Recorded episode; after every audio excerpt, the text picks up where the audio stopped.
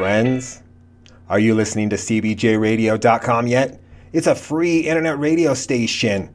Brand new shows every day of the week. Now, these shows range from all independent artist shows, a Friday night request show, a hip hop show, a jam band show. And don't forget about Retro Saturday Nights. It covers 80s music, grunge music, and glam metal. Make CBJRadio.com the only internet radio station you listen to. Now, today's guest is Liz Stewart Dell. And well, we talked about her life in this interview, like we talk about everybody's life during the interview, but we'll really dive into COVID because she's a nurse and gave great insight to the pandemic and how people are responding to it. I think we could have talked for hours and hours, and it's always great catching up with her. And by the way, folks, she was wearing a Star Wars shirt during the interview scoring points in my book. Let's get to the interview.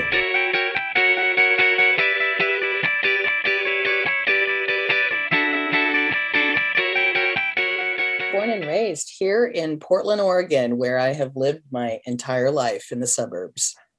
So, are your parents native Portlandians, Oregonians? Uh, my mom was born, actually, my mom was born in Oregon, and my dad was born in West Virginia and then migrated out to California with his family, and then ended up in Oregon in the 50s and ended up meeting my mom in the 60s.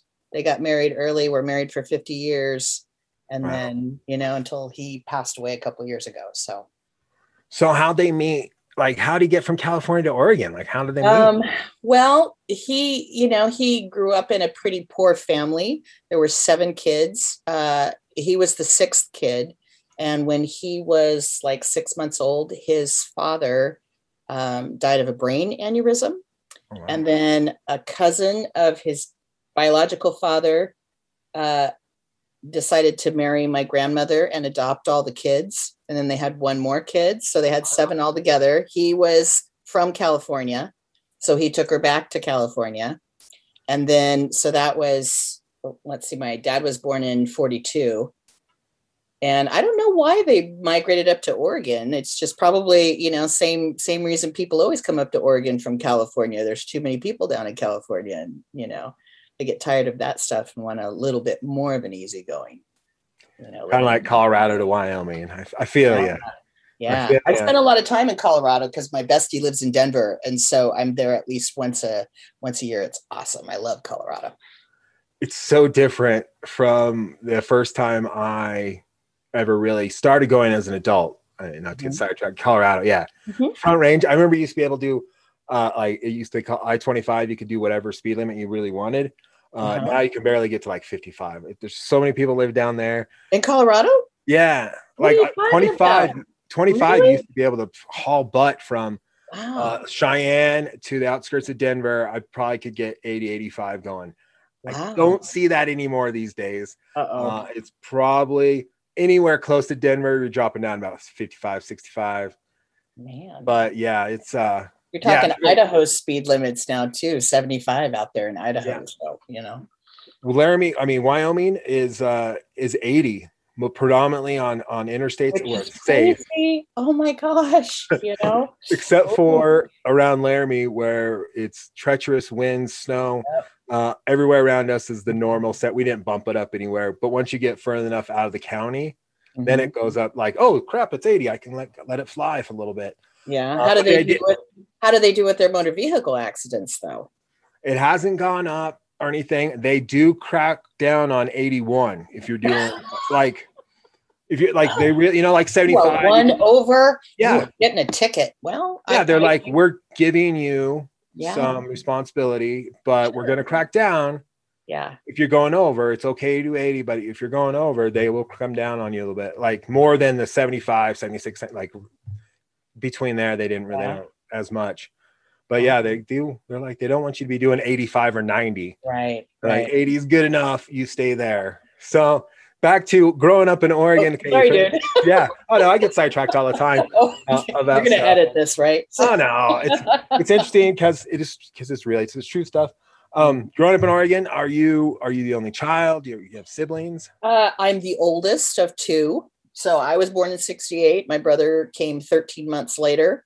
Oh, wow. And um, yeah, so my parents were, you know, they've stayed here their entire lives. My grandmother on my mom's side was actually from Mississippi. She was born and raised in Mississippi. So I'm so glad that, you know, that my family settled in Oregon.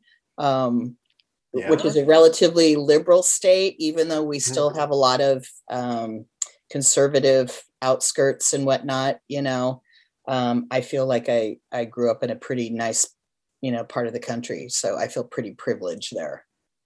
well, I definitely understand that because that's where I grew up too. Yeah, Till about 13. right? And then I tell people, I go, uh, that part of Oregon, the Northwest Mhm. and, and the West, definitely a little more liberal. And then you get over those Cascades, and I'm like, it's Wyoming. Like, I know Mhm. it's Idaho and everything, but it's Yep. Wyoming all the way. I was Yep. like, uh, Eastern Oregon is that way.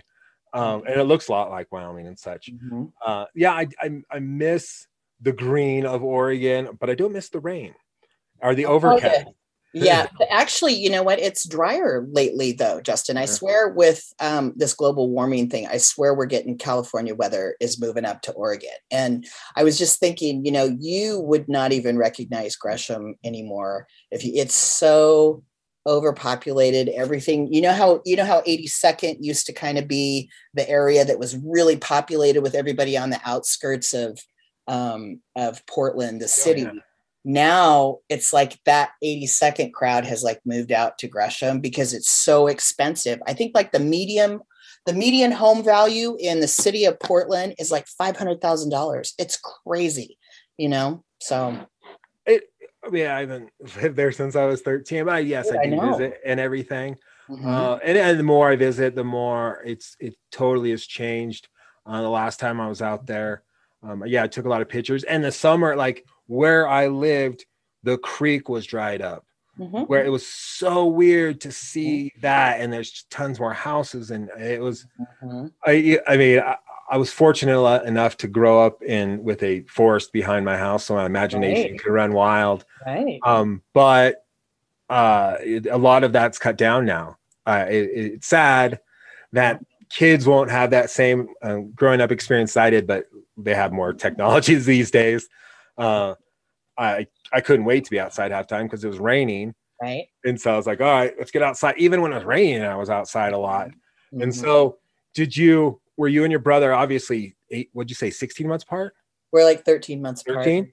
Yeah. So you're obviously like really. I mean, growing up close, like freaking frack, or were you like? very much, very much, Yeah, okay. uh, very much like oil and water.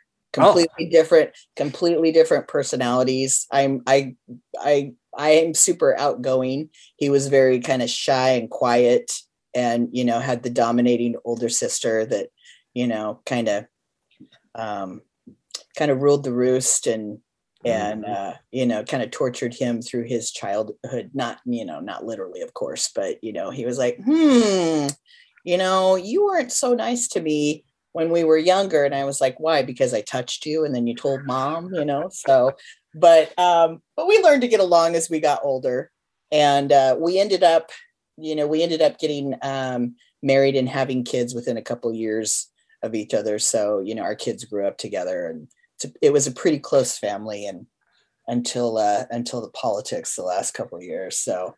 Yes, Facebook. you know Damn it! know, Everybody now we know everybody's i know opinion. them and their algorithms i blame them i blame zuckerberg for everything so Yes, yes, I understand.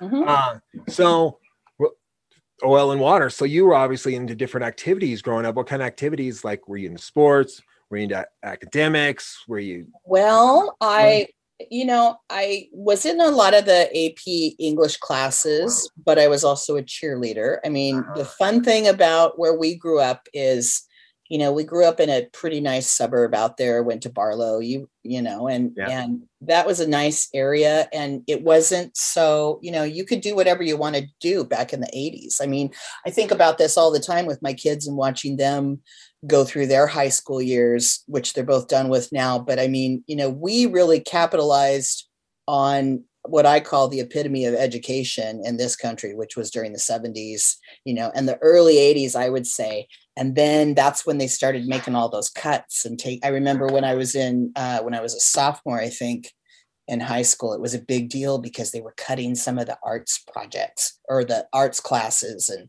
you know, a couple of the classes, and people were just up in arms like, oh, they're taking all this money away from the schools, you know. But, um, and then after after I graduated from high school, I kind of tried a little bit of college.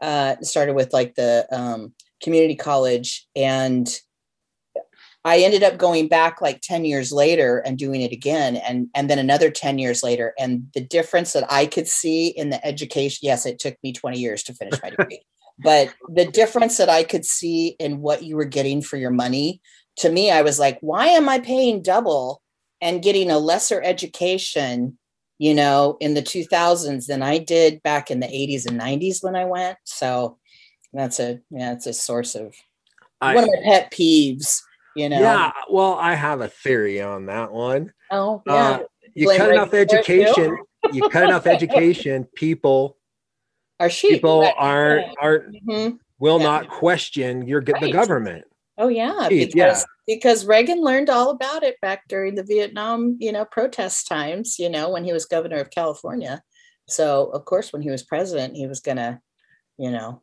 well that's my theory but you know not too yeah, much I, not too much on the conspiracy theories but you know i mean we're running on our state mm-hmm. we're like they when when they're like well we don't want to raise taxes or not raise taxes mm-hmm.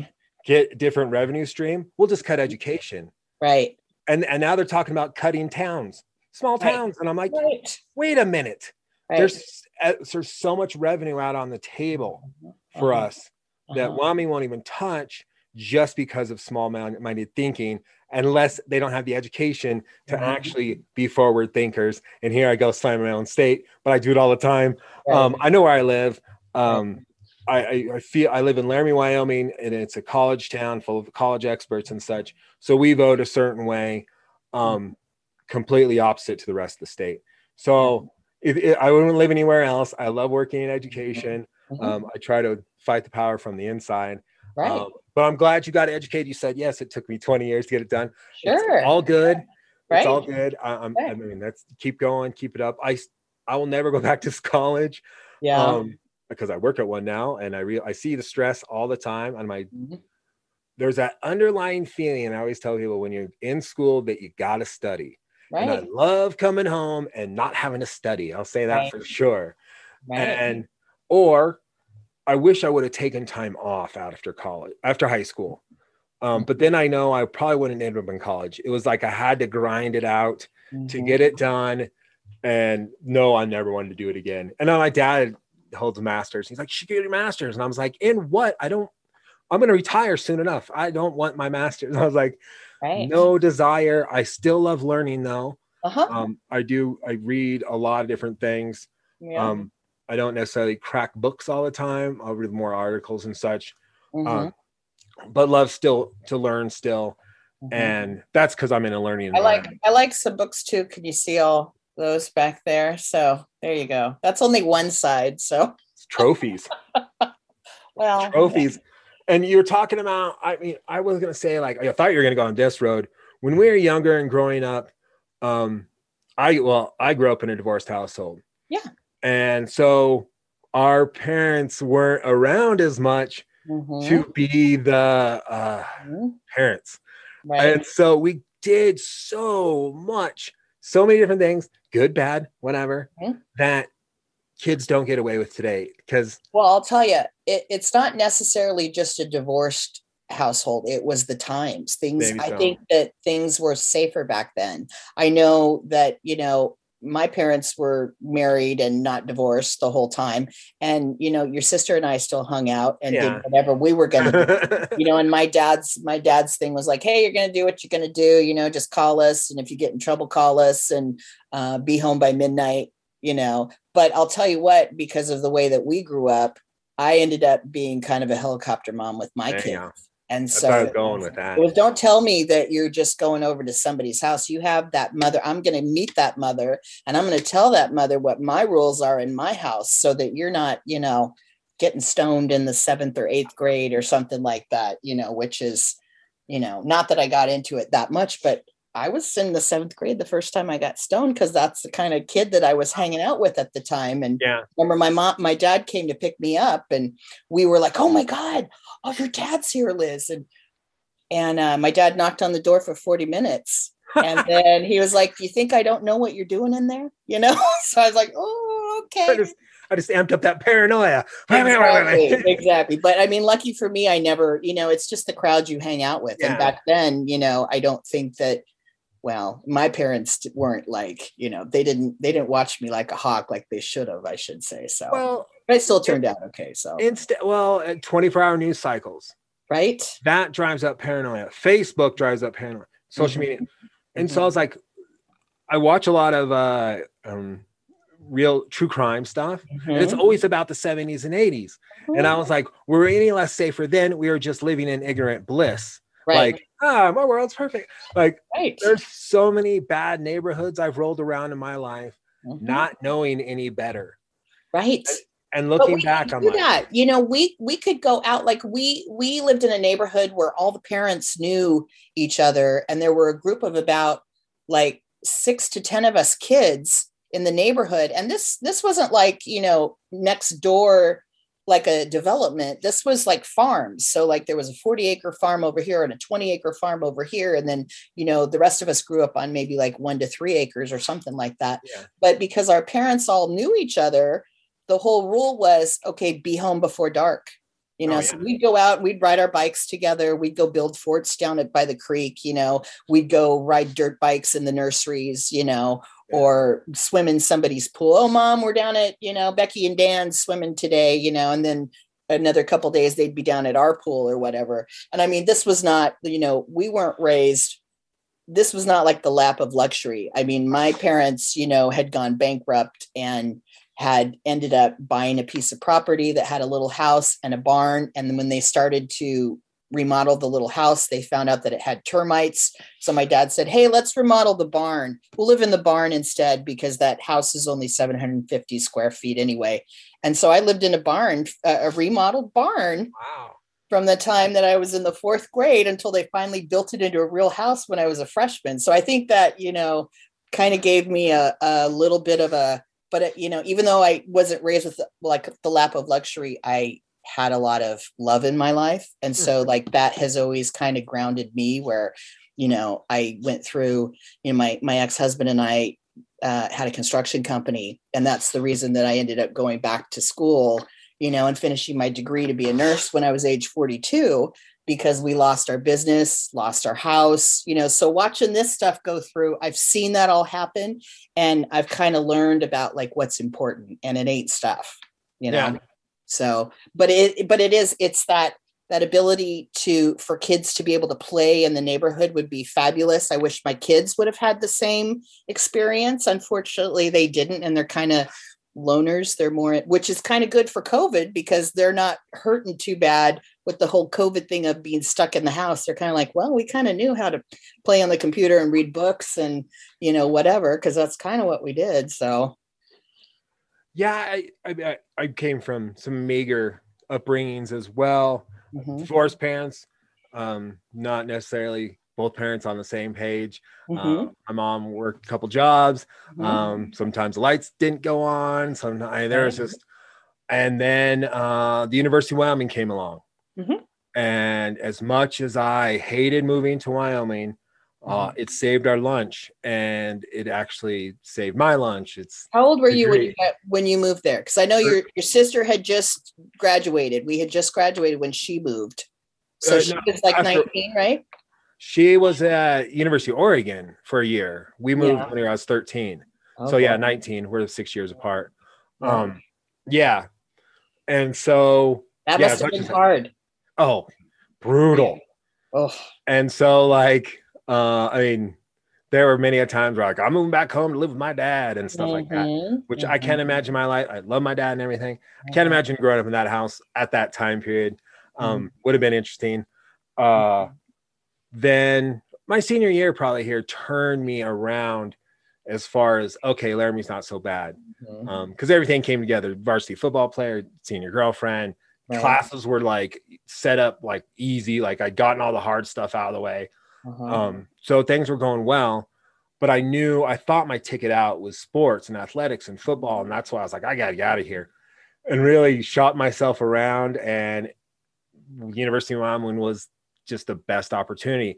But my parents were like, "You're going to live in the dorms. You're gonna, you know, you're not gonna live at home. You're gonna have that college experience."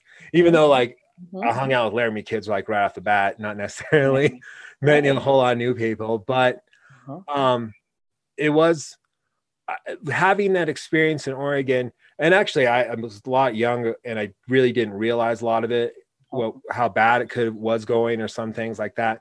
But yet, I'm not a stuff guy, like you said. Like I'm mm-hmm. a mm-hmm. I'm a memories type person. I'm an experience type person.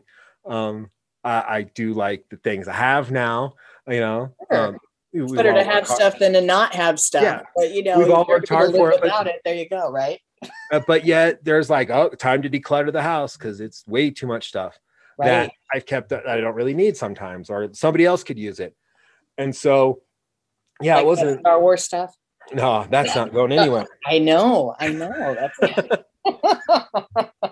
but you, but you gotta um, but you gotta look back at it too and think you know you wouldn't be the person that you were oh, or that you are right now if you hadn't gone through all those struggles. I mean hindsight's always 2020 right yeah. you you look back and you go oh my god you know at the time you're going through it you're just like oh, you know especially at middle school age. But yeah. here look at you. See what a success you are now. There you yeah. go. Good on you it's interesting to see like how like my parents you know slowly made our lives better and how mm-hmm. like mm-hmm. rochelle struggled to get things and i was next and then brie oh my god little spoiled brie got everything uh-huh. she wanted here uh-huh. here in wyoming and everything she doesn't uh-huh. really remember growing up in oregon it cracks me up because she got that attitude later in life um like mm-hmm like they when they she never had to want for anything for the while there so it was interesting to see that and i'm glad they could do that for her i was never really jealous of it but i wanted to tell her she's lucky right this is what i'm struggling with with my kids now yeah. because you know my daughter is 21 and um, we had put away some uh, even though we lost the house and stuff we had put away college funds for the kids not enough to go to a four-year university but enough for a decent start you know she could probably pay for you know a couple years at the community college that way yeah. you know and so when she graduated when she was getting ready to graduate from high school i was like hey you know we have this money for you now it's up to you you know you can save your money you can go to a community college and then transfer to a four year later, you know, and she's like, well, I think I want to be a nurse like you, mom. I was like, great, do community college for almost all of it. And then you can do the rest. And the hospitals, um, for those of us that go on and get our uh, bachelor's after we're already working at a nurse, uh, the hospital that I work for will reimburse oh. a slight percentage, you know, because they want to try to promote um, four year degrees um, or six year degrees. So they want an educated workforce. Anyway, yeah. so um, yeah. And I was like, let's look, kid, you know, I never had a college fund, you know, when I was your age. You know, I didn't have, my parents didn't buy a car for me, you know, to help me get around. Cause my whole thing for her was, okay, it's going to be difficult. And um, I want you to really, if you're going to do this at age 20 instead of waiting until age 40, like your mom here, then you, you need to be serious about the schooling. You know, it's very competitive up here in the Portland market for nurses. You get paid really well, oh. but it's really hard to get. I mean, like a lot of people have to apply like years in a row, like two or three years in a row to get into the nursing schools because it's so competitive here. Wow. And then once you get your nursing degree, if you want to work at one of the major hospitals, then you have to apply again for a nursing residency program unless you have experience. They won't take anybody fresh out of school anymore. I mean, that's how competitive it is. Wow. So, anyway, um, for her, I said, here's your options. You know, you can live with me and go to school full time, and I'll help. I'll help you with your expenses and stuff. But if you want to move out with your friends and party all the time, you're on your own, kid, you know? and so now she's going, she's realizing now because she's been out on her own for over a year and especially with COVID, um, that it ain't as easy as, you know, and, and, and God bless them. But, you know, kids nowadays have it way, way more harder than we did because everything's so much more expensive, you know? I mean, I think she's paying like fourteen hundred dollars a month for a two bedroom. You know, I mean, this is in Gresham. This That's is those, those apartments. Right, I know those apartments right there off of Highway 26 between Gresham on the way to Sandy. You know, it's crazy. And I'm like, how can you live like? But she's learning her lessons, so she's going to Yeah. be going back to school soon. I think. Good, good. Right. Well, she's a CNA, but she she's she's not on the nursing thing yet. So anyway. Nice. Well, well, I know here I, we're hurting for nurses, and it seems like we can't get enough of them into the programs. Mhm. So Well, especially now with COVID, you know. yeah, it's a budding program that. Well, I work in technology, so we're always fixing their rooms. So Uh-huh. I, I know like how important it is and it's a, and how much it, revenue brings in is, and getting them out there. And it's because it's rural telehealth too. Mhm. So yeah, the demand is high for uh, nurses out here in Wyoming. I think, pretty sure Yeah. it's still is. Everywhere, I think Yeah. they've been shipping them all over the country to kind of hit these hot spots with COVID. Yeah. So, um, right out of in your twenties, we kind of got to roll back here. Oh, yeah, yeah, yeah. Kids, yeah. So you finished, you graduated high school, Gresham, Oregon, Sam Barlow. Yeah. Big fan of school. Uh, Right. um, oh, Joey, Joey, Joey Harrington's dad was our teacher there, was your your sister and my Mr. Harrington. So I can't remember his first name. I think maybe his name was Keith. But then, you know, then Joey was just a little kid back then, and then he became the quarterback for University of Oregon. yeah. You know, so remember that. Yeah, yeah. So Still a big fan. so I graduated from high school, tried to go to college, wasn't that into it. Uh, went to like a quickie diploma school, got my secretarial diploma, went out, got a job. I got a decent job working for a CPA firm in downtown Portland. Did that for a couple of years. It wasn't fulfilling enough. I I uh, had a girlfriend that was doing the nursing program, and I started doing it with her, but I wasn't really serious about it. Um, then a couple of years later, I did get serious about it and then I um, had applied and was on the waiting list for the nursing school at OHSU, which is a really, really good school here in Oregon. Yeah. And uh, I got on the waiting list twice, and I was fastly approaching 30. And I, you know, I'd been with my guy for 10 years, and we weren't married, and I was ready to have kids. So put a put a hold on the whole nursing. Um, had done my prerequisites and all that. Had the kids, and then um, we ended up we kind of just fell into the construction business because uh, we ended up uh, building our first house through his dad. We did a great job. We did a lot of the work ourselves because that's the only way that we could afford it. And his dad was like hey you're a natural at this. Do you guys want to do this? And we said okay you know so we did that for 15 years and then um, unfortunately got a little involved in the high life you know and mixed a little bit of our business and personal stuff. We were making really good money and never thought that it would crash. And um, we unfortunately ended up buying like our last development in August of I think it was 2008 or 2009 when everything crashed and everything crashed in October. It just wiped us out. So, you know, we'd spent all this time building. And I said, Hey, let's go back to school. I'll finish my nursing degree. You finish your, he was going to be a cop. I said, You go back and finish your law enforcement degree.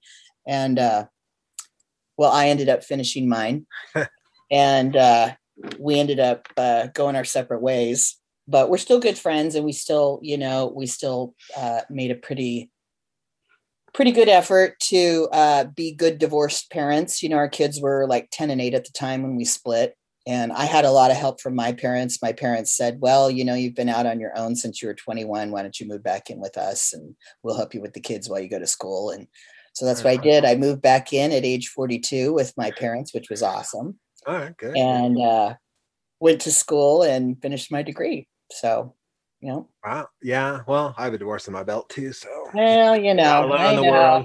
I know. Happens. I'm Yeah. glad I have any kids with her. Not like Yeah, yeah, I haven't talked to her in eight or seven Right. years, whatever. yeah. Uh, yeah, if I we had kids, I'd probably still be. in you guys here. were only together for a couple of years, right? Yeah, like three and a half years of marriage, maybe a year before that. She's from England. Yeah, I was Yep. I- yep. I always tell people- that. I remember that story. that. Um, like if you ever watch the movie Fight Club, Uh huh. and there's a scene. Well, I guess he's talking to. I himself. love Fight Club. Oh, it's, one Hello, my, it's one of my favorites. mine too. Um, there's a scene where he, well, he's talking to himself in the bathtub and they're talking about their dad and they're like, um, I never really knew my, you know, my dad. And he was like, well, my dad gave me, you know, this advice. He's like, I Mhm. graduated high school. And I was like, now what? And he's like, go to college. And I was like, okay, graduate college. Now what? I don't know, get married. And Yeah. he's like, I don't know if a woman was the, you know, the next logical right step in our lives. And I was like, I did it. I think because it was the next logical step. Yes, we had a lot of great times. It was a whirlwind kind of romance, but we are Mhm. polar opposites. Mhm. And it just grinded out for three and a half years. Mhm. And we're kind of like, we are two opposites. Mhm. That's my stuff. That's your stuff. Mhm. And I kind of the How old one were you? How old were you when you guys were married? 27, 28, Mhm. 99. Uh, so that's when we got married. Mhm. Um, but that that and divorced, separated 2003, 2004. Um, and so I, I, I, I was New York was burning me up, and our relationship kind of falling apart. I was working in TV news. Um, a job came available here at the University of Wyoming. I thought it was a good opportunity. She did not see it that way, and that was kind of the nail that ended it all. And I won't get into super details on that one. Did you guys have a tough divorce? Like, did you go to court or No, like it was yeah. like we both were kind of like Mhm. um, we don't have a lot of possessions. We don't have a lot of stuff that we really need to make this just nasty. And I think in New York, all I had, all I had to do was leave the state for a year, Mhm. and it was an easy divorce to have. Um, but yeah, still all the divorce papers. I always check to make sure. I was like, and I check online all the time. Okay, I'm still divorced. Good. There's no like, she can't. Well, you never know. Like, or, or she hasn't done anything with like my last name, like the credit and stuff like. I think she got me remarried. So I was like, cool. All right, that was those, and that I learned from that relationship. Like you know, growing up in Oregon, you learn from those things that what I wanted in the future, and and, and what I wasn't. I was gonna keep. You know, I started talking more about like what I wanted, what I was into, and like was upfront with girls when I date. I'm like, this is me. Dot dot dot dot. If you don't like these things, Mhm. next. The line forms the left of the girls that do. And I mean, that was my mentality for a little while. Right. And uh, I- Yeah. I think there's too much emphasis put on like you have to be together, you have to get married. I mean, my my ex and I we lived together for 10 years before we got married, you know, and we were committed, but I was like I was really fearful of the whole marriage thing even coming from a from a, you know, uh, uh parents who had a really strong marriage. I just was like what does it matter if you get married? If you love each other, that's what matters, you know. But then by the time we got ready to have kids, I was like, oh, all right, fine.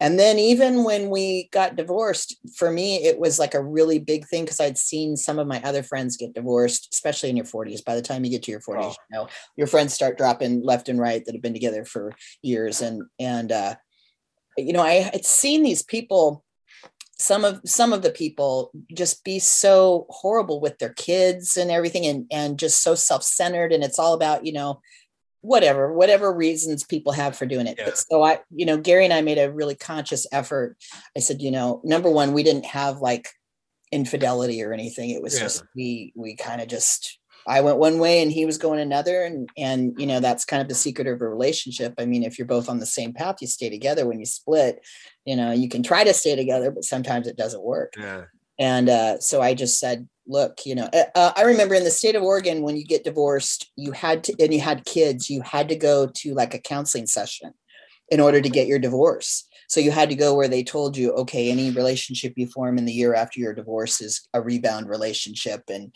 um, it's probably not going to last. And we really want, you know, people to be uh, conscious of that with their kids. So um, the first year that we were split up, I still had him come to all our family things. You know, I went to his family things because we didn't want to, we didn't want the kids to feel like, you know, we didn't want them to go crazy, like, oh my God, my parents are divorced and what are we going to do? You know, yeah. and, and even, I mean, it took me a long time, you know, because we were together for 23 years. And so it was a big decision for me to leave him. Um, and I was really worried, like, oh God, you know, my parents are going to be so mad. And you, that whole thing about what a failure and what am I doing to my kids? Are my kids going to end up having problems because they come from a divorced family? But really, it's all about the love that you show your kids. It doesn't matter, you know, if you're single, if you're married. I mean, as long as you, you know, put your kids not all the time first, but, you know, as long as you try your best to help them be well adjusted. You know, I mean, look at you. Yeah. You know, you know. So there you go. Four great parents. Right. Four great Well, I'm just saying, you know, you can make it through anything if you have love in your life and you have support and you have somebody that says, Yeah, you can do that and I believe in you. And you know, so I'm I'm lucky, you know. I, I tell you know, yes, in my 40s, yeah, you run into those Mhm. friends that are getting divorced and such, or breaking up and all that, and I go, your kids know.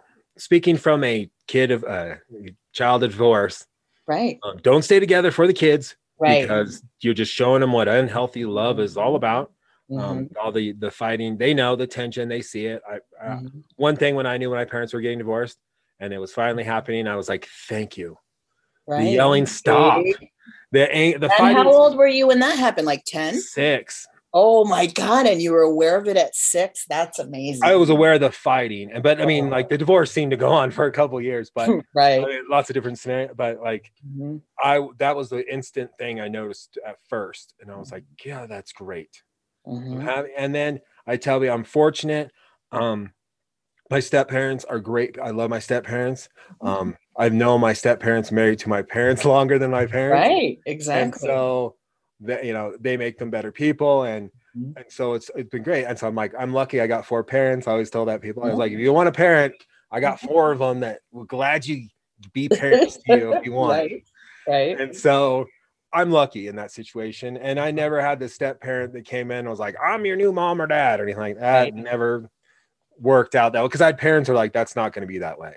Uh-huh. And but yet, I mean, I don't think I've, I've in cards and such like that, I'll call my mom or stepmom, but- but not like Sandy and, and Mike are, are my step parents. And so Mhm. um, I've never said dad or mom to him. Maybe I said to Mike more because my little sister, because that was her dad. And, and when she was growing up, like as a baby, she would start calling him Mike. And I was like, no, no, we can't have that. Gotta call him. So we call him dad a lot until she understood I we had I Rochelle and I had a different dad. And she was like, Right. okay. But I was like, then we'd be like, my dad, your dad, whose dad? Do you remember? Did your dad tell you when I ran into him a couple of years ago at the hospital when I was the nurse for Sandy's mom? Oh no. Yeah, she was. She was there at at uh, um, at Legacy in in Gresham where I worked on the medical floor, and um, you know, I mean, I had no idea that it was your your dad's mother-in-law or Yeah. whatever until Sandy came in, and I'm like. Is your name Sandy? And then I saw your dad. I was like, Dave, you know, and he was like, Who are you? And I'm like, Well, I used to be friends with your daughter way Uh, back when, you know. But I mean, that's kind of one of the things that happens when you're, you know, still in the small town that you, well, not so small, but same town for your entire life, you tend to run into people, you know. So Well, they're both teachers from one's Gresham, one's a Sandy teacher. Mhm. So we can't when I'm out there visiting, we can't make it 10 feet in the store. Like if especially Gresham or Sandy right. without hearing uh Mr. Flash. Flash Yeah, oh yeah. and it, it, it causes me to whip around sometimes. I'm like, oh yeah, I'm Uh-huh. not Mr. Flash. But Just hearing Flash. You're just rude. yeah. When you hear Flaskerud and you're the only Flaskerud in for miles, Right. uh, uh, you kind of whip around when you hear that name. Yeah. And so, but or, or they'll think, especially on the phone, they think we're we sound like one and the same, which Uh-huh. cracks me up. And as the older I get, I'm like, oh, you look like your dad so much, and I'm like, I know. Uh, Yep. I go, there's no need Yep. for a DNA test. I am definitely the product of my mom and dad. Yeah. And Yeah. my mom gave me the great genetics of I'm 47 years old and I look a lot younger. Uh-huh. And she has never shaved her legs ever. I barely Never needed to? never needed to. Because of is she like Scandinavian or something like that? No, Irish English is their Oh, background. My dad's we're the Norwegians, my Uh-huh. Are. Uh-huh. And uh so I don't have a massive amount of body hair. Like shaving, I could shave once, twice a week. nice. Um, the rest, yeah, no back hair. Like so I was Uh-huh. always like, thank you. You don't have genetics." the old man sweater when you take off your shirt. So Nope, little to none. good for fine, you. fantastic. And you still have hair on the top of your head too. So Yeah, there you go. kinda- See? It's kind of retreating a little bit. but I don't know Well, how to keep yeah, it. but Fortunate for my age, I'm glad where it's at. Yeah. I went to a stage where I tried to go it long. It was net crazy. I called it my midlife crisis. Uh-huh. Like I'm just gonna try to see what it looks like.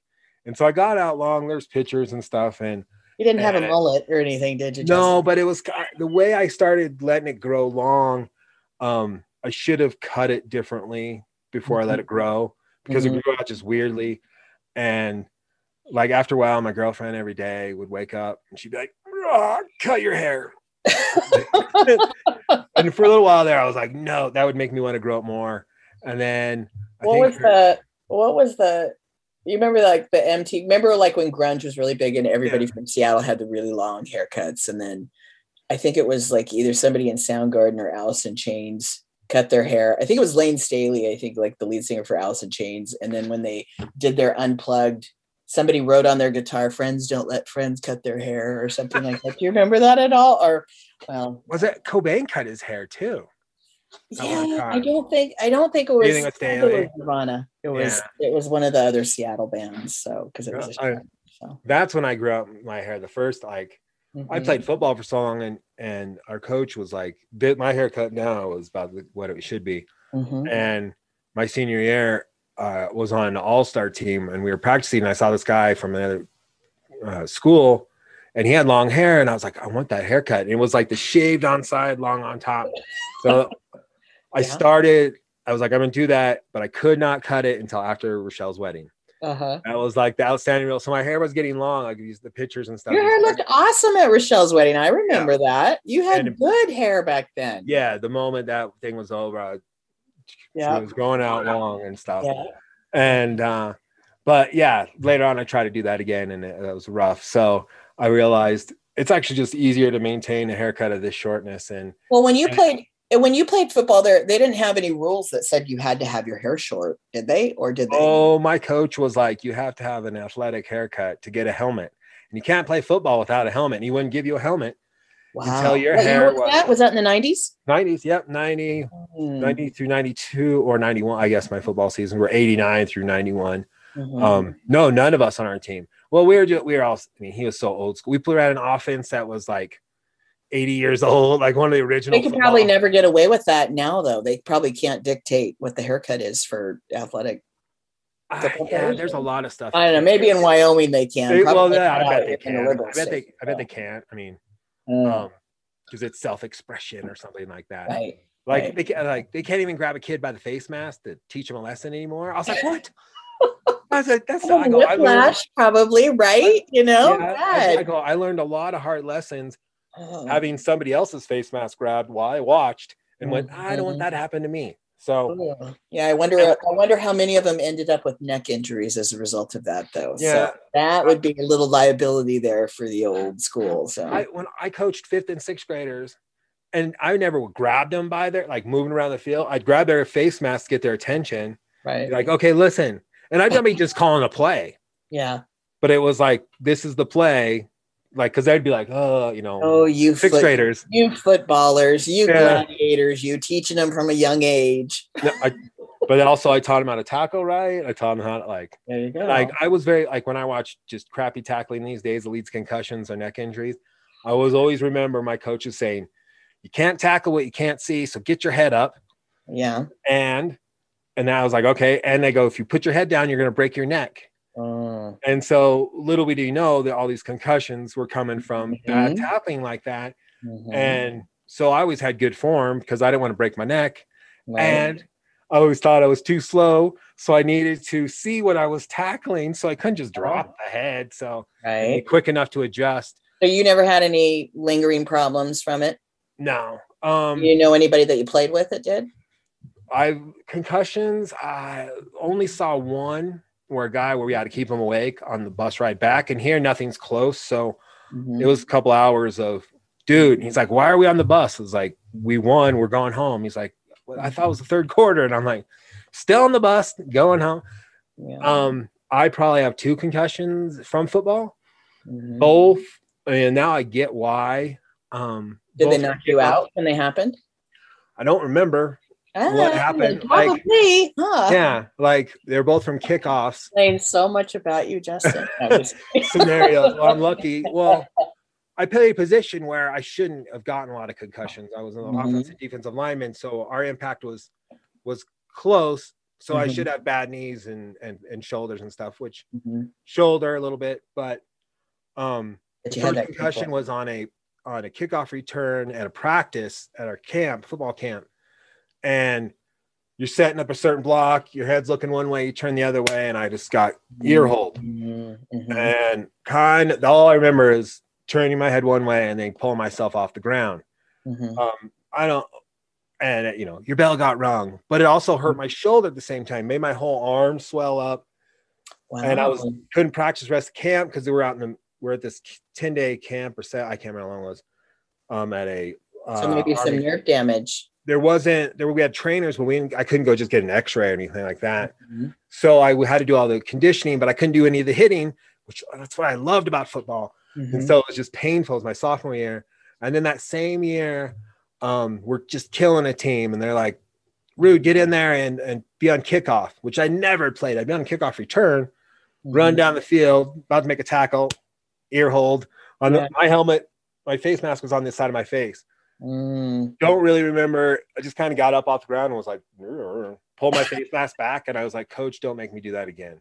right. Like, yeah, you just got your bell rung, that kind of stuff. right.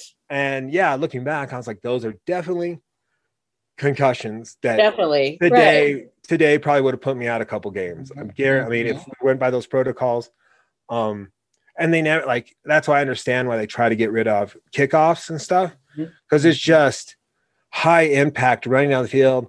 And I'm like, with I understand it with this day and age with the kickers anyway, they kick out the back of the end zone. So why do you need them half time? So Mhm. I kind of understand why, because that's where I got probably mine. Um, right. and everything. But football's changed a ton, which is Yeah. good. I'm glad. I hope it sticks around till Do you, do you think that the players are more aware of it now? And do you feel like even like at the college level that they're really like trying to teach them? Oh yes, Okay. at high school level, at, at, at Yeah. fifth and sixth grade level. Mhm. Um, when I see bad tackling happening in the NFL, I I, I want to scream at their coaches when they were sixth graders and, Mhm. and, and seventh grade. I want to scream at those coaches because that coach let you get away with this type of play on the field. right. Should have never happened. Mhm. in this day and age of where we're at with concussions, I do believe that we could do more as far as actual equipment wise for the players. Mhm. Um, I don't know what it's going to take. Um, it, it's sad to say that all NFL players and college players are, are kind of disposable. Mm. They keep you replacing Isn't them. that, It's where just all the, like, isn't that Yeah. where all the money goes anyway? For I mean, I thought that the the college sports were like I thought it for the universities and stuff. That's where the majority of the money went was to football. So you're saying that they don't have enough equipment or padding? no, something? no, no, no, no, no, no. Just Oh. the, the the study of equipment Oh, to make a better helmet that can handle right, a concussion hit. Um, right. there's a guy uh, there stanford i think this is they they created this thing called a halo Uh-huh. um it goes around your neck and it keeps your blood pumping to your brain like even when you you know when you stand up you get all lightheaded Yeah.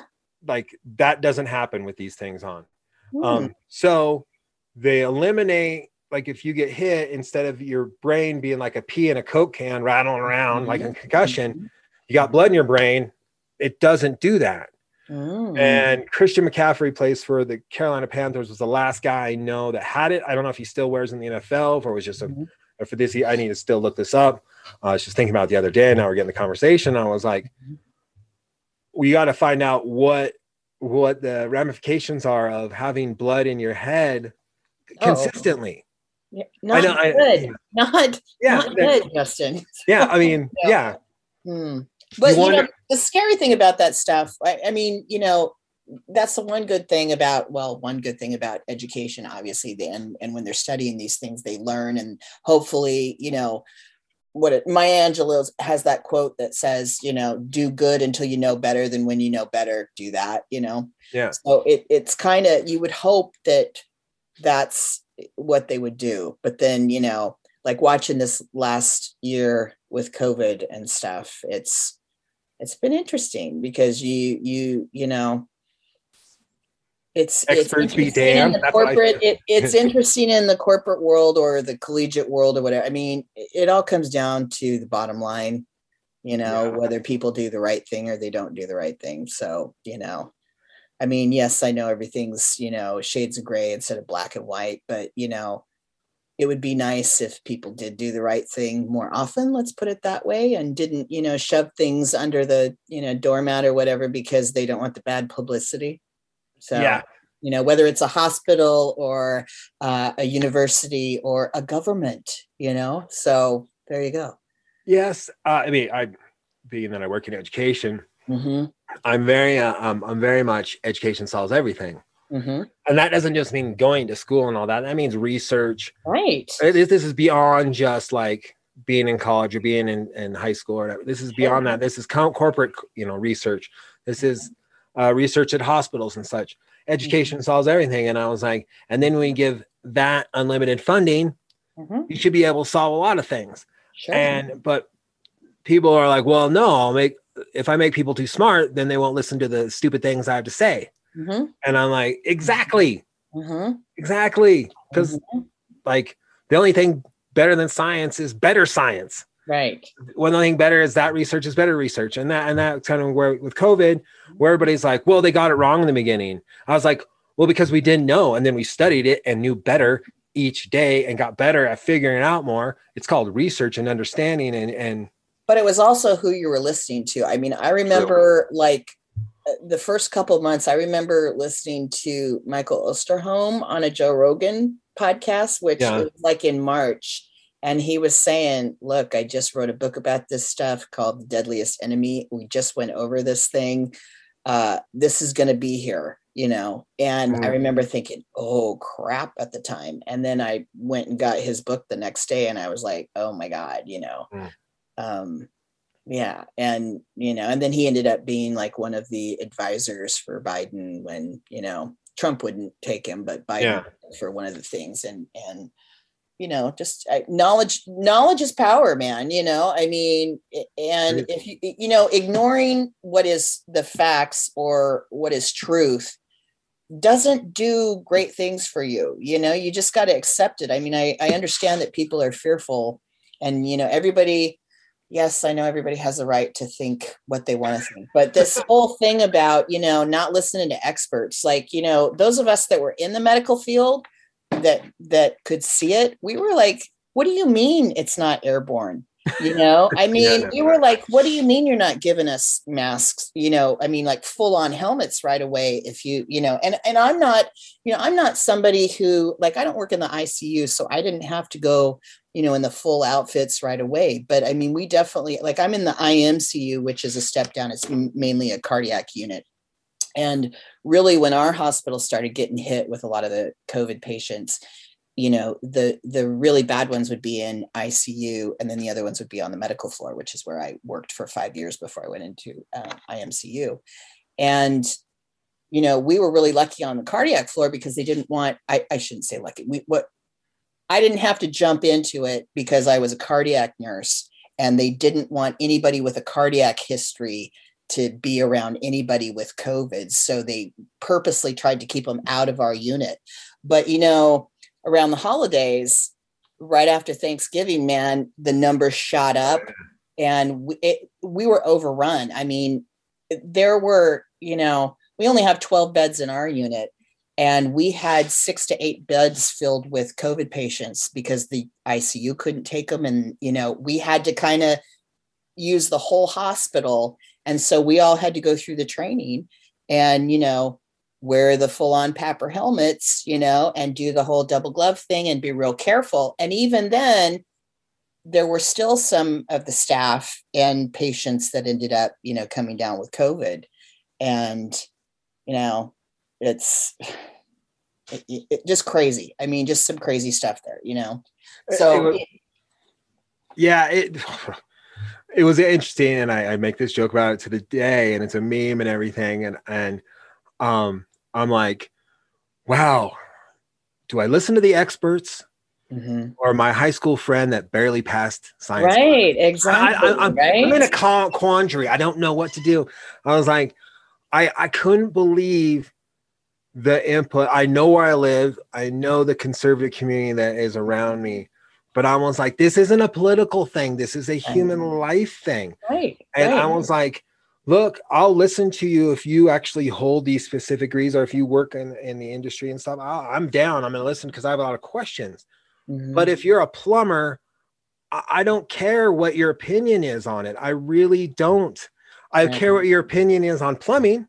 Yeah. I'm going to ask you. I've got some plumbing issues, but I don't really care. Like that, we should. but that's also but that's also a problem with our media too you Yeah. know i mean is that they don't have to present just truth in media it's this infotainment stuff you know so people don't know where to look i mean if really if you want to find the facts on anything you got to go searching through you know through your um, computer and and on the internet and whatnot and even then you know it's so funny because like with this whole thing like with you know alternative facts or whatever you Uh-huh. know it's like you got to think about stuff like uh, you know to get a degree in a university you have to know what plagiarism is right? You know because you can't be accused of that. You can't take someone someone's work and um you know put something in that's not true and think that you're going to be able to graduate. So how how did we go from that's the standard of universities you know or a degree to here's our national news that is going well we don't care what you know what that is. We're just going to say whatever we want to say because you know it makes a dollar for us. So you know what i mean?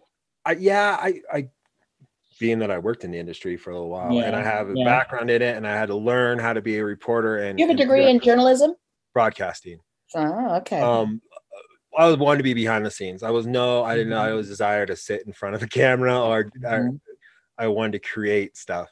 Um, I Mhm. was really good at shooting sports, stuff like that. But I worked in news for a while, Mhm. and part of me when I- I'm like, there are good media sources, and Sure. I, I will tell you Yeah. that a lot of these people that work, at least on the media that I watch, Mhm. went to journalism school, right went and wanted but they're not the ones that are out there in front of every they're Yeah. not the ones with the with the you know with the um audience of six million or whatever like you know fox news or whatever so Sure, yeah. you know It's- yeah it- you can find them but you have to look for them you know all me and I, I, with TV media, it's sensationalism. I get it. Mhm. If it bleeds, it leads. But I go, it doesn't make any less true. I worked in the industry, and I go, every bleeds that leads story I ran, we ran, that I worked on was accurate, factually accurate. Mhm. Um, uh, not to get in bashing Fox News, whatever, because they're about to get Yeah. about a billion dollars here Yeah, soon. yeah.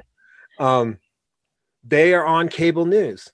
They Mhm. can say this is entertainment. They can say we're like Comedy Central because we're on cable news. It's a loophole. It's a Mhm. dumbass loophole. But all the other news stations, like the broadcasting news, like ABC, NBC, they're held to a certain standards. The FCC, like they get fined and they have to put retractions out. Mhm. But all these 24-hour cable news stations Mhm. can make up shit, as I call it. Right. And then they go, "Well, we're entertainment," like a Rush Limbaugh would do that. right and and but yet they present it like it's news exactly but people aren't educated enough to know this Yeah, isn't the same walter cronkite they grew up on the rathers they grew up on Right. So here's the difference. Like, I don't know if you can remember this, but I do remember in the 80s when Fox News first started. And I remember the uproar that that is not real news, you know, that that the other news stations were like, what is going on? You know, Murdoch has this this brand new news ner- network. Yeah. It was a huge brouhaha, but they still didn't stop it. They still let it go. And this is kind of the what's happened, this progression of 40 years, you know, this Yeah. is how this is how you know stuff stuff doesn't i mean i guess there are instances where things change overnight but you know this if you like study history and you study you know if you've read 1984 if you've studied Yeah. like fascism and world war ii and stuff you know it's incremental you know it's decades you know hitler didn't just come to power overnight you know what i mean? It was in the 30s he was doing you know he wrote his stuff back in the 30s and then he you know slowly went into politics and then before you know it boy you know i don't well. At the, at the station i worked at in new york we were a 24 hour cable news station uh, news 12 long island. We had a really good news director so we kept it we kept it real. Mhm. and uh, um, i remember watching bill o'reilly in the back. Because he, was from new york He Mhm. was from like he was a New York guy. Um, at the time we watched him in our editing bays, he, I, I was not off the deep end yet. Mhm. Uh, I mean, he was talking about real things I understood and I got, and it made Wasn't sense. he on like inside edition first yeah, yeah, yeah, right? or something like that. Yeah. yeah Um, but it wasn't where we're at now Right. with with the conservative talk and, and radio and such with and i was like there was a push right around there too to completely be like all right we're taking this hard hard turn right with this station even though they were starting in the 80s and, and Mhm. fox news was coming about and i'm all good i want there to be conservative news i'm Sure. fine with it Sure. but it has to be accurate Mhm. that's you can't just make up stuff or this what kills me the most and our former president said this a lot Mhm. he would say and fox news says people are sane Mhm. and i want to say who are those people Right. Exactly. show your work that's why i'm like show you let me know who those people are people are saying and i go let me know i go you should never trust any news that Mhm. says people are saying or fox news says that in the morning like one of their anchors will be like people are saying and then in the afternoon they'll quote that anchor in the morning Yeah. as a legitimate source Right. blows my mind because i know what sources are so I'll, Right. Not like we just went down this rabbit hole news Yeah. i want there to be conservative news that's accurate Well, yeah. I mean, I don't see it as differing of, much. you know, healthy debate is Yeah. is good in anything, but you can't just make up shit yeah and then throw that into your argument. You know, you have to be able to support it with. I mean, and I don't have a journalism degree or a Yeah. broadcasting degree or anything. I just know that you know Yeah. that's common sense, man. Yeah. You know.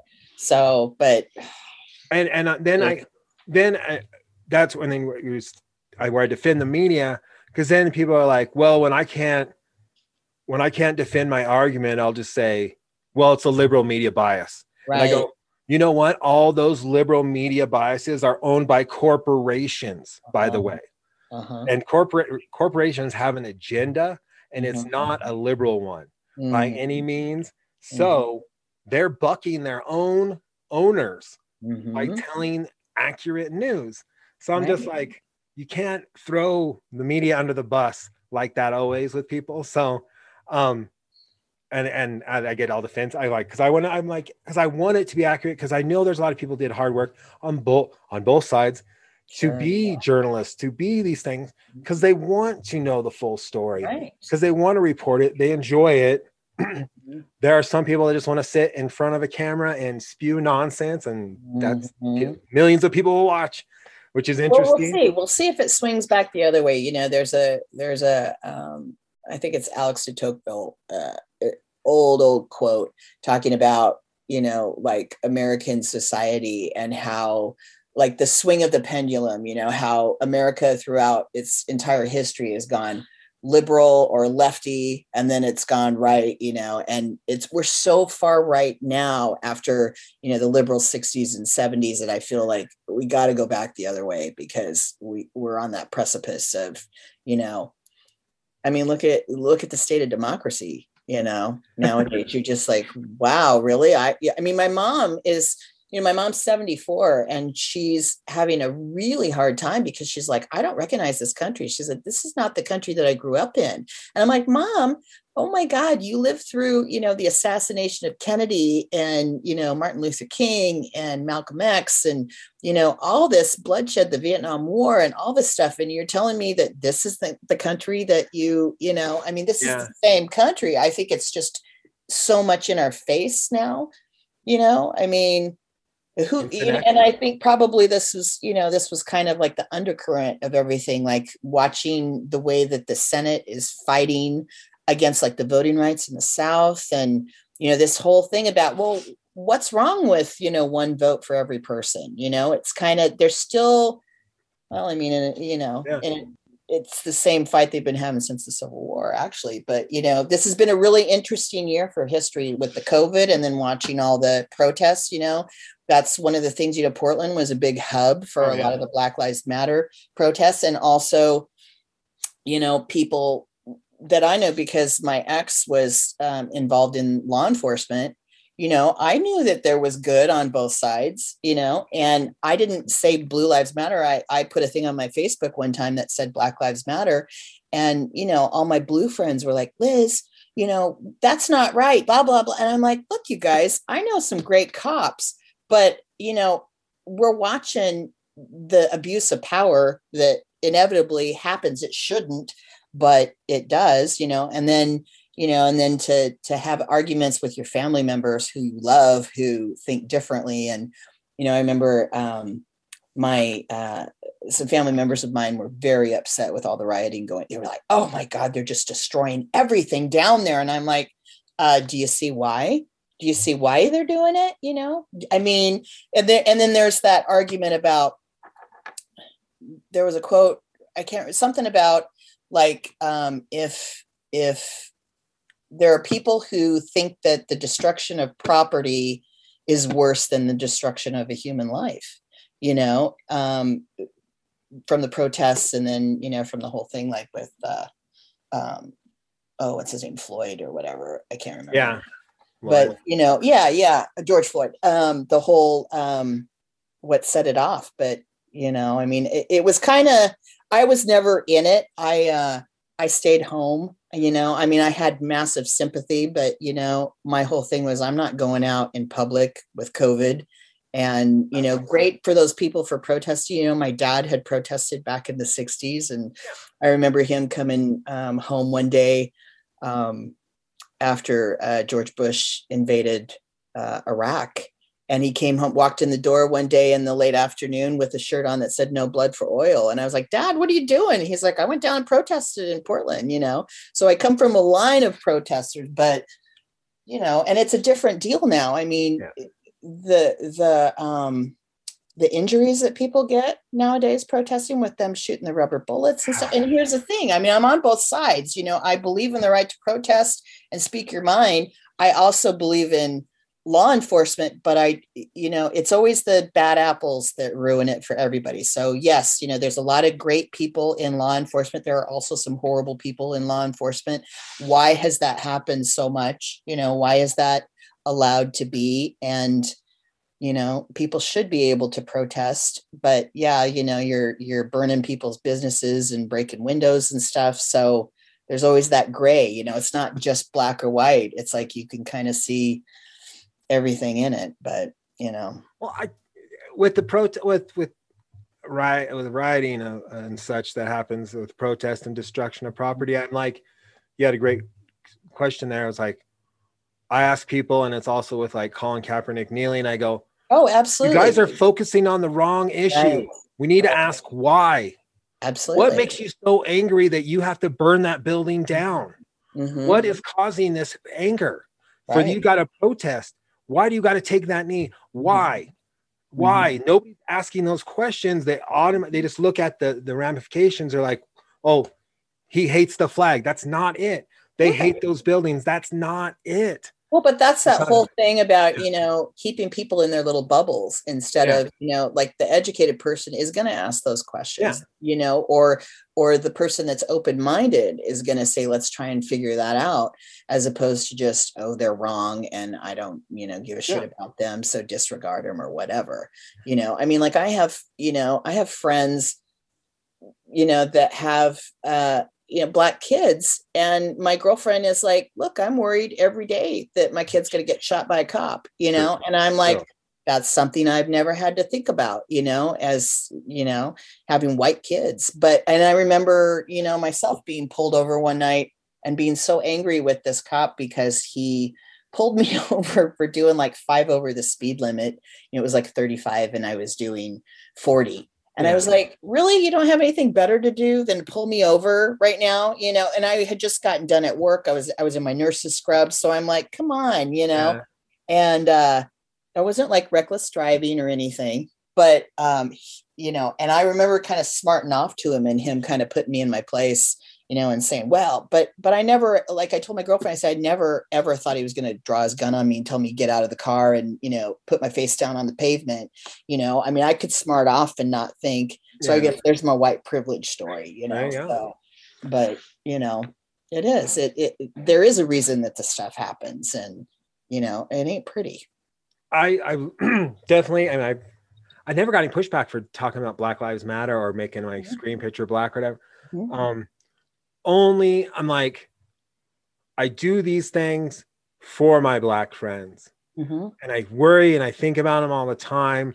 And, and you know, not to say I have a whole bunch because Wyoming we don't have a whole lot of black people right along the way, but I'm like, I want them to have e- equal, you know, amount to be able to Right, smart off to a comp. We like, were you raised know. on Sesame Street. Yes, we're yes. all the colors of the rainbow, Yes. right? You know, I mean, we we were raised like, well, I mean, yeah, I was raised that that you know. So so I'm I'm like, we're still having this fight, you know, 40 years later or 50, I mean, 100 years later, you know, if you think Yeah. about it since Civil War and even before that, why are we still arguing about, you know, minorities? Why are we still arguing about black people not being able to vote like everybody else does in this country? Why is it why are we still going back to Jim? Is it, you know, I mean, it just makes me so thankful that I wasn't raised in the South. And yeah, all my southern friends can, you know, yeah.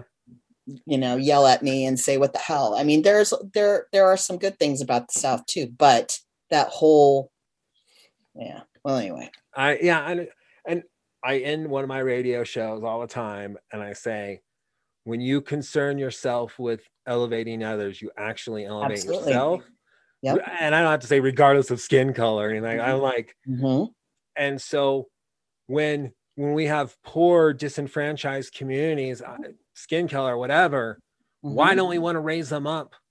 Why don't we want to give them the opportunity to go? This is America, where I think Mhm. everyone should have the same opportunity. That when we're born into this country, that Mhm. we all have that equal education, equal chances to to be that millionaire, billionaire, or equal chances to be on Skid Row, whatever. But we we all have equal chances, and there's a good chunk of this America that doesn't have that opportunity. They there's 1200 steps behind a lot of people white privilege there you go Mhm. 1200 and and so i'm like let's elevate each other because it only is going to work out for Mhm. ourselves right and i've never bought in to that i'm better than anybody right and that's what a lot of people get pushed on it Mhm. and you know the reason you're not successful is because these people are right they're taking away well, your but you know the top the top percentage the bill i mean yeah the top percentage that's running the country, of course, they want the lower classes to fight Oh. against each other over race because Yeah. then it keeps us all from saying, wait a minute, remember all that money the bankers fucking stole from us? And yeah oh, can I swear? Sorry. yeah, yeah Anyway, fine. um, I have a little No. explicit thing there you go. Oh boy.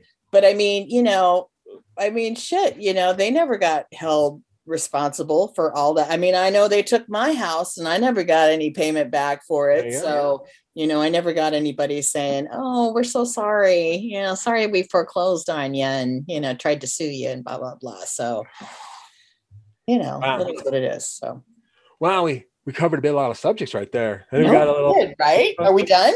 No, we're not done. well, we could get, get done close. Um, we'll bring it back to more uh personal. So you are a nurse. We got into Yeah. the COVID and Mhm. situation, uh, and your kids. You said they they're what they were in their early twenties when it hit. Is that correct? Uh, no. So my son was a senior in high school. Senior, Okay. so he was he i remember i think what the first covid cases were like in january february of last year. My son's 18th birthday was in march and i remember we were going to have a party for him. His birthday is st patrick's day march 17th and we were going to have a family get together and we started taught my my sister-in-law called me. She said what about this covid thing? You know and i said you know what you're right. I, I think that we should probably not get together. You know, it's it's looking like it could be really crazy. So we ended up canceling his birthday. And then the poor kid, you know, then they essentially canceled school not too long after that. And so I mean, he was he was one of the lucky ones because he had passing grades in all his classes. So they essentially said, look, if you're a senior in high school and you're passing all your classes, we're going to graduate you. Huh. And um, but I mean, I think his, uh, I, you know, I think I can't remember when they shut down school, but I know he was, you know, I think about March. So he had been living with me full time, going to school, visited his dad on the weekends. And then his dad and I had a conversation. And I said, This stuff is really scaring me. You know, th- don't believe uh-huh. what the S, you know, what the CDC is saying, this whole thing about scarves and stuff. You know, I was like, dude, we know it's Yeah. airborne. So you got to be really careful about this. And um, and he said, you know, do you want me to take him? And I said, yeah. And so Noah moved in with his dad um, like in March and was living with his dad the whole time. And then Zoe was out. So I was by myself. And then my mom, who was in her 70s um, and recently widowed, you know, my dad, my dad's only been dead for not even quite three years. And so she was dealing with depression from, you know, the 50 year marriage. And my dad was killed in an auto. Uh, my dad had cancer in his 60s uh, made it all the way through, was in remission for 15 years, and then got killed in an automobile accident. He went for a joyride in a um, uh, 1968 Charger with his buddy, and they lost control. My dad was the passenger, it was killed instantly. And so my mom was going through depression of that. And then the whole thing with the COVID thing, just, you know, like when they talk about how it's been really difficult for some people to be home and isolated, that was my mom completely, you know, and then watching all the stuff with you know the government stuff and Trump mm-hmm. and the the spewing of hatred and whatnot. Um, really tough for her. But anyway, so my kid, my kid ended up for his high school graduation. This is what the this the Sandy High School uh, was supposed to. They were only allowing one vehicle per family. It didn't matter if you were divorced or not. Yeah. Uh, you could only have one vehicle go through with your kid. He could be dressed in his, you know, graduation gowns, with a mask, he would have to hop out of the car, walk across, get his diploma, hop back in the car, and drive off. And I remember, you know, this is this is kind of a sticky subject for those of us who are divorced and have new families, you know, and especially because I was a nurse working with COVID patients. So, you know, the other side of the family was kind of like, uh, we don't want to ride in a car with you. And I was like, okay. So my ex-husband ended up calling in and getting special permission because I was an RN working with COVID patients. So we got to have two separate cars so that we both could see our son graduate, you know. Wow. So anyway, so he was only 18 through it. And then like I said, my my daughter is uh she was 20 and she was out of the house. But it was pretty, you know, and then I kind of isolated myself there too, because you didn't you didn't know i mean for us you know at, at the at the hospital we could um, the hospital started providing us scrubs so we could change into scrubs at the hospital use those to wear during our shifts. And then at the end of the day you know we take those dirty scrubs off put our clothes back on and leave and then go home and shower right away yeah. you know and i mean you just didn't know. It, you know you didn't know what was going to cause it and what wasn't going to cause it. And you didn't know if it was going to be on anything you know solid or whatever what you know lucky for me like i said my kids were old enough where i didn't have to worry about hey am i bringing this home to my toddler or my young child or my older parent that lives with me? I was by myself. So, you know, I have a lot of sympathy for some of my other nurse friends who had to deal with that. I didn't have to deal with that, but you know, and then luckily my kid is kind of a loner and kind of a computer nerd anyway. So for him, he was like, I don't have to go to school. Great. I'll sit here and play my games, you know. And I'm like, yep, you take this year off, honey. There you go. Good old COVID for you. So you know, I my birthday's the 18th. March oh, 18th, right? how about that? Yeah. So nice. I was supposed to do a concert, which is uh-huh. my life. Was it widespread panic? No, it was Mo, and oh. they were in Fort Collins, and it got. Luckily, I didn't have to make the hard choice. Like I wasn't sure if I should even go, but they canceled it like a couple days mm-hmm. before. And then we're like, okay, it's my birthday, and I'm so used to celebrating St. Patrick's Day to my birthday, and and we're like, this is a bad idea. We should yeah. not go out. I got to stay home. Right. And that was kind of a bummer because I'm used to like that. Um, mm-hmm. This year we went to an escape room, but I already had like a vaccine, half the vaccine uh-huh. in me, and they were the only people in the in the place, so it was all good. And I'm wearing masks the whole time. Already, yeah. No, it was us in the room, so I think I took it off. Um, because it was it us in the bill in the only place like it was. No, I was just remembering. I was just remembering that I had flown to Colorado la- I had flown to Denver last February for my birthday because my birthday is the end of February. Yeah. And I had flown down to see my bestie. And when we got on the plane, all of the middle seats were blocked out. And I had I remember I had taken my mask and my goggles just to be safe. Yeah. And then I was there for a long weekend, like five days and then and my birthday was the 22nd so i remember i was hiking in the rocky mountain uh, national park there on my birthday and i came back on a monday and when i got on the plane every single every single seat was full and i remember thinking oh my god this has changed just over the weekend and what are these what are they doing? And I was freaking out because I was like, okay, I'm not going to take my mask off. I'm not going to take a drink of water. I'm not going to get up and go to the restroom. I'm going to sit here. I'm not going to touch anybody, you know. That's how paranoid I was. But just the fact that, you know, within a couple of days, that's, you know, it went from, oh, we have to be six feet away.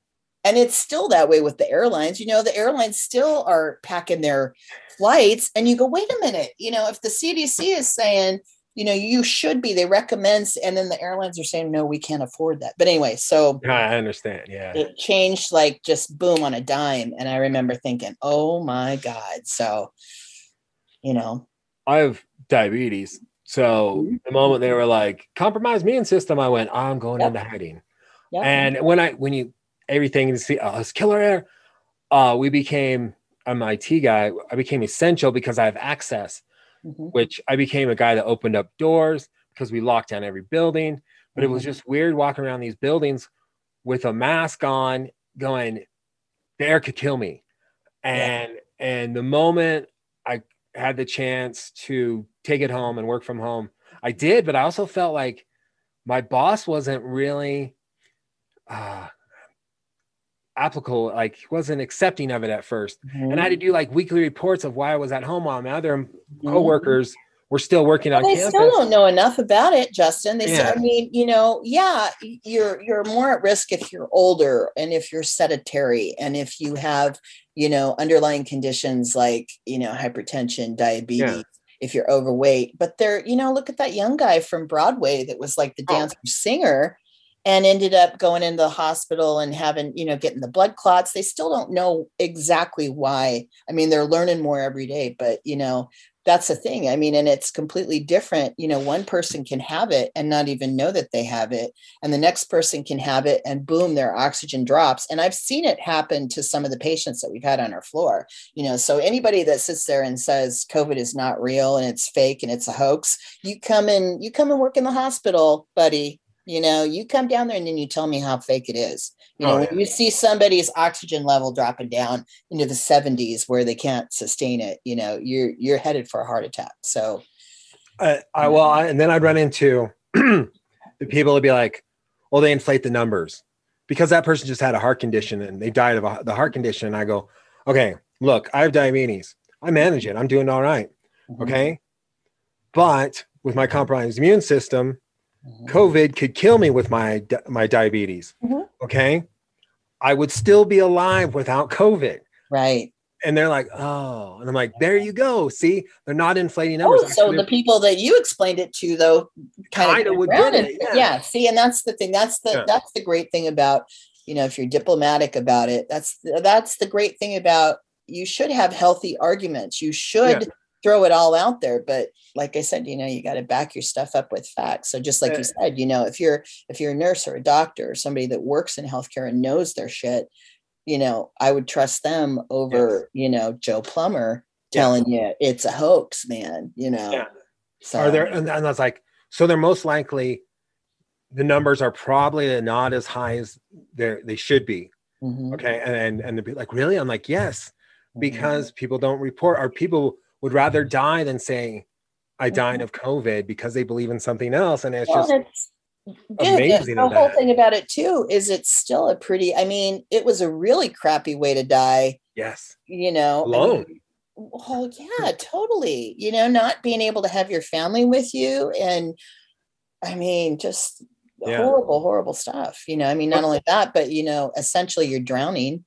You know, yeah. your lungs are filling up, you can't breathe because you can't expand your lungs you know but then yeah not to be able to you know we just finally opened it back and i don't even know i'd have to check the policy to see if if you could even have i think you can have family members come in with covid now because we don't have to always have i think it's only like two to three weeks i think it's two to three weeks for like the the course of it for most people um, and you don't have to have everybody's not airborne anymore you know it, it kind of gets um, leveled down to like uh, uh, droplet contact. So you just have to have good masks and stuff. And you know there's a like i said it's changing. Every every week it changes when we go in there. So uh, there was one thing i did learn and i was like well I'm gonna. Everybody was like, turn to the bottle, turn to everything. Like they're like by drinking and stuff. And I was like, Oh yeah. I am going to work on my immune system. hmm So I started eating better and drinking, Mhm. like staying hydrated and everything. Right. Lost a bunch of weight. I know. I was gonna say you look fabulous. and man. so like thank you and um then i started drinking like january Well, i was like oh Yeah. chilling out like all right like my head was in a better space and all that because i was like i don't know or like i'm gonna drink and make a bad decision and next thing i know that was the bad decision that got me killed or something so i was i was very i kept it Mhm. uh, tight. I, I went back to work um, because we did a huge technology upgrade and it was distance learning stuff and that was my wheelhouse and a lot of stuff i worked in so i was a very valued asset to that expansion and teaching and getting stuff started and teaching instructors how to use the equipment into the room so they could teach at a distance if you had students away or, or in your classroom our classrooms that were you know 100 200 people classrooms went down about 35 Right. uh, it's interesting still now to be on campus on a Wednesday afternoon and if you see like five people, even though we have face to face classes going on, it's Mhm. interesting to be at a university. And especially when they all came back, our students came back, we blew the roof off with numbers. Right. Um, our average still sits high for our town, but yet, like overall, like deaths, we have for our population 11, which is nothing in comparison to the other big cities here. So we we sent all our students home right around spring break. Mhm. I mean, they were went home for spring break, and we said, "Don't come back. We'll Mhm. figure out how to get you classes Mhm. distantly." And uh, that was a big learning kind of curve and all that Mhm. and to watch the education of it and then i work with experts and and um, like science experts and Mm-hmm. listen to them talk they're so they get so charged up even though it's like people are dying but like how the vaccines were made how this Mm-hmm. thing's tr- like, spread and and they're just in love with the science part of it and so it's very Mhm. interesting and informative but i'm like wow you aren't scared enough like oh no i wear a mask i've been at home like i'm not doing anything like i Well- rarely run into people maskless in stores anymore. Right right. And and like you know i think i think that's part of the problem too is has been you know because we didn't have that consistency right at the start of okay everybody mask up everybody you know i mean one of the things we were talking about the other day was the fact that we have not had a single flu case this whole season you know and we're like okay uh, why? Well, probably because we're all wearing masks, we're all washing our hands, we're staying apart from each other, and and you know those are the things the flu needs to have in order to be transmissible between people, which is amazing. You know, if you think about that, not a single case. I mean, and that's you know, granted we're in the suburb, we're not right downtown Portland or whatever, but um, it's not a small little hospital. It's it's it's a pretty good size and you know but that's the thing. I mean the the the byproduct of this has been the economy. And Oh, you know i i get it that people you know don't want to lose their businesses and don't want to you know or even don't want to be stuck in their house all the time you know? I mean for those of us who you know have led pretty social lives you know yeah it can be tough. But you know when your your life's at stake you know like watching the numbers yeah like looking at all the spring breakers down there they just went through this last year. You know, they had the same crap happen last year when they had everybody down there. They took it and they spread it around. You know, any of these big gatherings, there's always that chance, you know, and even with the vaccinations, I mean, you said you had the Pfizer one. yeah Yeah. So even with the Pfizer one, by the time you have the second one and you've waited the two weeks, um, you you still are only 95% effective. So there's always going to be somebody in that 5%, unfortunately, you know, and and I think it, it, does. It's really hard for people with the whole why do we have to have two? And you know, why aren't we just fine after one? And this whole thing about, you know, are people going to come back for the second one? Well, they should because they should be telling them right off the bat, which they don't, unfortunately, that hey, you're only 50% effective after Oh. you get that first one, you know. 50%, I mean, that's not good. no So, you know, and yeah, maybe, but it- I don't know. But then there's also one of the other things I was going to say too is, you know, there there are even nurses that I work with who don't want the vaccine, you know, and who don't who aren't as stringent let's say about wearing their masks and stuff or or their uh, get-togethers outside of you know i mean now they say if you if you've been vaccinated and you're with somebody else who's been vaccinated and you're through your waiting period that you could probably be in the same room and take the mask off and not give it to each other which is good. But you know like i said it's not like just because um just that all nurses think the same way either you know or i mean most of the doctors do because there's a lot less doctors than there are nurses or whatever but um but I've watched some really interesting uh, debates back and forth on my Facebook page between people I work with. And I'm like, whoa, they're doing this on Facebook. Yikes. So, you know, but anyway, that whole thing about you, but if you're diplomatic about it, if you can show it in a in a respectful way of, hey, you know, you might think that you're not doing any good by wearing this mask or staying six feet away but you know let me let me tell you let me let me give you a little bit of my experience or let me let me try and educate you from a scientific you know way about it then it does make a difference I, interesting thing about the flu that i knew i my mom kept pushing me to get a flu shot uh-huh. i was like in my mind i was like we're not going to spread the flu because we all got masks on we're six feet Right. That was my mentality. I didn't want to Mhm. tell her. I was like, and then the only time I've gotten the flu shot in my life, I got the flu. So I was like, um, and so I was like, all right. And I kept kind of forgetting because I was super busy at work. And then once, and I was like, but how am I going to get the flu if I'm not around anybody and I got a mask on all the time? I'm, my office doors shut. Like Mhm. I'm doing those precautions. There shouldn't, I shouldn't even get a cold with all this stuff going on. So I was like, I never did or anything like that. And Yep. so when the true numbers came out of the flu, I was like, hey, people, we get rid of the flu too Mhm. during flu season if we all mask up again. And I Mhm. have friends who are like, we hopefully learn them things. And I know we're Americans, so it's really hard for us to learn a lot of stuff. But Mhm. like, nowadays yeah. Well, like I used to see Asians walking around with masks on for years, and I thought, oh, they come from bad air quality. It turns out they're trying not to get people sick or get sick. And I was like, Mhm. wow. Well, experience experience you know will will show you what to do if you pay attention Yeah. to history like we were talking about if Yeah. you learned from it you know what not to do next time right so you know the, like- the scary thing the scary thing about covid is it's probably it's probably going to be our new flu now is it you know Yeah. That especially with these variants you know i mean it's probably going to be the kind of thing now where once a year and you know instead of our flu shots or in addition to our flu shots we're going to be getting our covid booster Yeah. because you know i i mean I, someone was. I so I'm sure they I told oh my girlfriend they were like oh that your your vaccine only lasts three months and I was mm-hmm. like Mhm. I was like antibodies if you had COVID about that's about three months. I was like or maybe that buys you some time but I was like yeah. No they wouldn't do this if it only lasted three months. I was like no no no.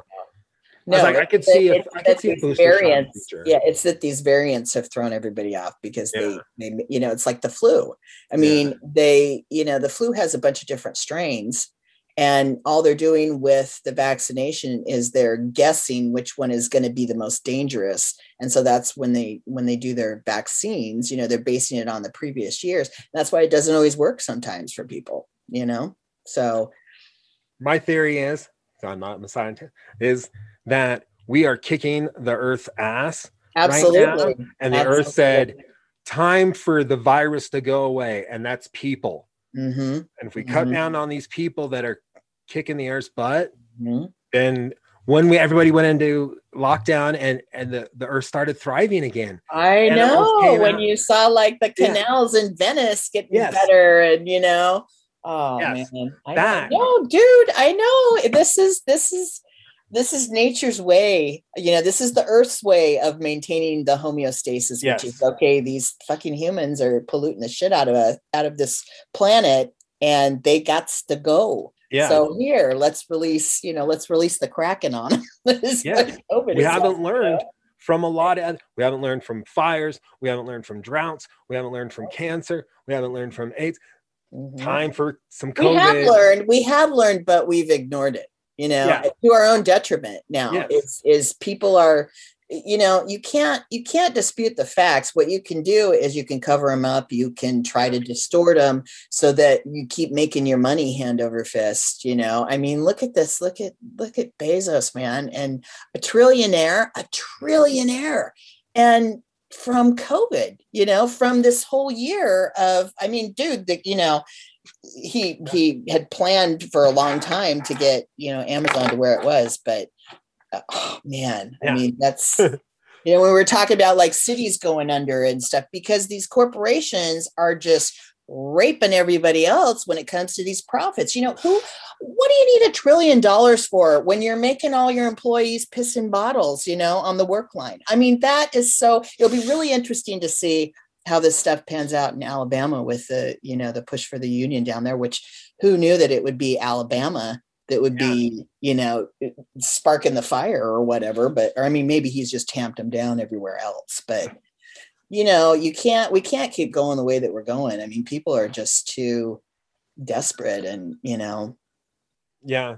There's they're just going to keep pouring over the border you know because even if i mean even if things aren't as great here as they used to be they're still better than so many parts of the world so you Of cannot blame these people for wanting to come here and make a better life for them and their kids you know i mean we're so lucky because we were born here we don't know anything different you know unless we're out traveling around but Oh, I went to well, I got this last statement and then I got my last question. I went Oh, to oh. Tijuana in what the when 90s, you were in the eight- when you were 90s. 21 oh Yeah, my in the 90s. God. Yeah. and well, I went a couple different times. Um, one time at night, um, it was fun party because we were in San Diego. My buddy lived Mm-hmm. there. And then I went once in the daytime, and that was the first time I really saw poverty Mhm. just in my face, like everywhere I turned. Yeah, like while we were on vacation, right? Well, same thing for me the first time I went to Mexico. I was like, what? Oh my lord, you know. And here we are on vacation, and this is like, you know, and then Yeah. you're seeing how how some of the third world countries can, you know, have to live. And that's not even, you know, Mexico's not even, not even like, Yeah. you know, I can't So think I understand why they want to bail. I would too. I would do the same thing if Absolutely. my life, my kids, all that was in, in jeopardy. You you seek higher ground. it's it's Mhm. instinctual to get out of that situation. Mhm. And I wish we had a solution to solve to figure that out um, and everything. Yeah. But that's for another podcast. Yeah. My last question, Last everyone- question. We got to wrap it up. All right. It was a great conversation. Thanks. And uh, I ask this of everyone because the show's called All My Friends. Is how do we meet? How did we meet? Well, let's see. I was really good friends with your sister, who I knew since grade school, but we really became really good friends in high school. Like she was one of my best friends. In fact, I was a bridesmaid in her wedding when you gave her away, and you were the annoying little brother. No, actually, you were very sweet, and very shy back then. So who knew that you would turn into the little social butterfly that you became later? Yeah. I mean, uh, yes, definitely. you were a cheerleader with my sister, I believe. Yep. Yep. Now, I that that high the high school had different cheerleaders for different sports. Uh-huh. And so, were you a football, basketball? Or were you just I was I was only football. I football. I I yeah, I was only football and Rochelle I believe was on basketball. basketball. So, yeah. Yeah. I- And we were, you know, like I said it was great because she was so like into like school government and Right. she was she was so like she had ambition even back then in high school where I didn't really care. I just wanted to party and you know go to the games and stuff, but you know. she had that ambition that cast quite a shadow for me through Uh-huh, really? for like at least teachers and a lot of people that knew Mhm. her. And then Mhm. I grew up through the ranks, and they're like, "Oh, you're Rochelle's little brother." I was Rochelle's little brother for a good chunk of my life. No, Still am, of course. But um, and then she had a coach in sixth grade, a track coach Hudson, uh-huh. that called her rude Uh-huh. first. She uh-huh. was the original rude, and she Uh-huh. know she'll tell everyone that listens. And I go, "Oh, I made it famous," but and then I got to him as a football coach. He was my coach, football, and he's like, "Oh, you're Rude's little brother. Oh, you're now Rude too." And I was like, "Ah, great." there you go. Another little brother situation. And then I move here to Laramie. No older sister shadow. That's right. It was just you. You were Yeah. able to blossom and bloom and become the, like I said, the little social butterfly butter- that you turned into. which was interesting because I always thought, yeah, I was shy forever. But next thing you know, my friends are telling me in high school or after high school and stuff, they're like, "You're the guy you we could just send up to walk and talk to a group of girls." And I was like, mm-hmm. "What, really?" And I go, "It's probably because I had an older sister, and her Oh. girlfriends were over at the house a lot, and they would talk to me and tease me and all that good stuff." And so I'm sure I was just like, "Whatever, I want to talk to him.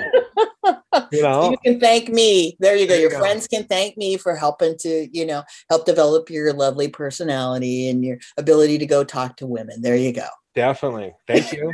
Thank you. you That's- weren't annoying either. You were super sweet. So yes.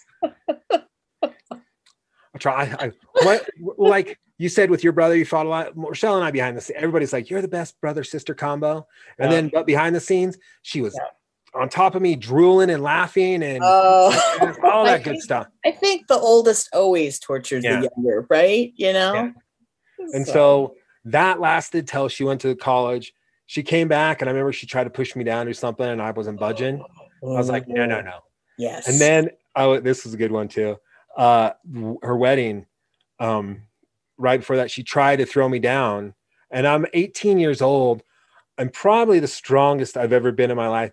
No high school football player could do that to me. And your I- sister was like a size two back in Yeah, the day she too. was- She I- was I think I grabbed with- bean. So you know, trying to trying to knock down the football brother. Oh boy. Yeah, I think I grabbed her with my right arm, and I'm left-handed, and I was like. and she, the look in her eye was like, "Oh my god." She probably deny this, but the look in her eye was like, "Oh my god," and I'm like, "Payback's a bitch." Mm, and I just let her up. And I was like, because there was her wedding week, and I was like, all right. Yeah. We'll fight later. great. You know, you were great at her wedding though. Oh, we got into a fight. Charlie and I and Rochelle and Tanya all got in a fight together, like old times. It was Like old good. times, exactly. Yeah, it was a good must one. Must have missed that. Oh yeah, we that night we got exiled to the hotel. Like I was like, I'm getting kicked out of my own bedroom. What the hell? Like I was so mad at my my mom at the time, 18, angst, all that good stuff. Yeah. You know. Well, I want to thank you for being on my podcast. You're welcome. Thanks for asking me. It was fun.